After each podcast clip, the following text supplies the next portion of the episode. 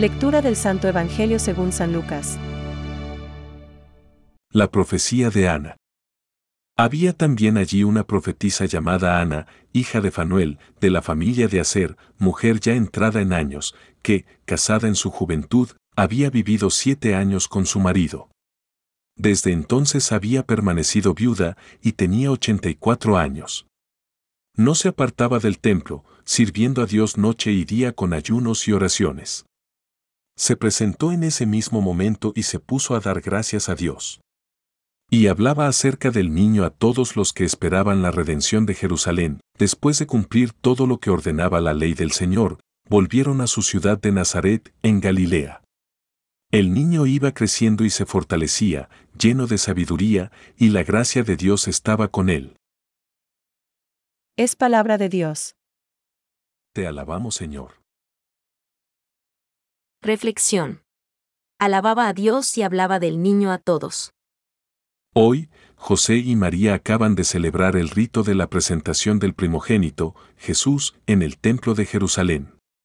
María y José no se ahorran nada para cumplir con detalle todo lo que la ley prescribe, porque cumplir aquello que Dios quiere es signo de fidelidad, de amor a Dios.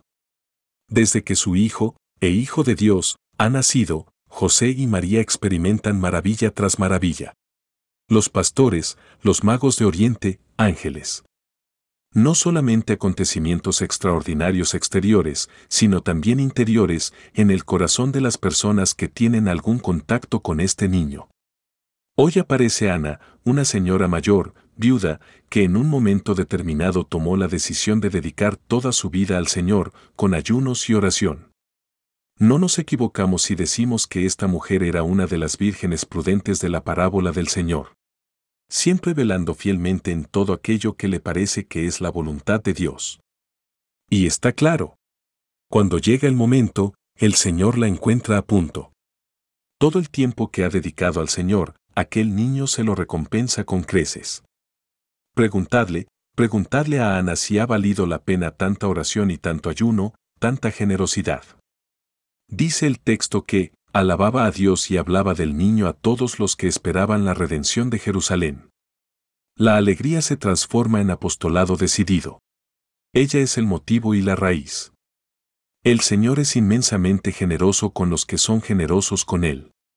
Jesús, Dios encarnado, vive la vida de familia en Nazaret, como todas las familias.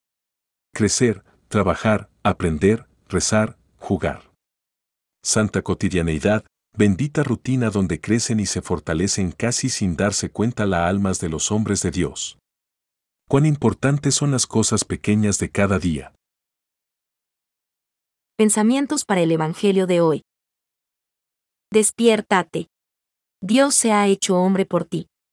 Despierta, tú que duermes, levántate de entre los muertos, y Cristo será tu luz. Por ti precisamente, Dios se ha hecho hombre. San Agustín. Ana es profetisa, mujer sabia y piadosa. Su larga viudez, dedicada al culto en el templo y su participación en la espera del rescate de Israel concluyen en el encuentro con el niño Jesús. Benedicto XVI. Con Simeón y Ana toda la expectación de Israel es la que viene al encuentro de su Salvador. Jesús es reconocido como el Mesías tan esperado. Catecismo de la Iglesia Católica, número 529.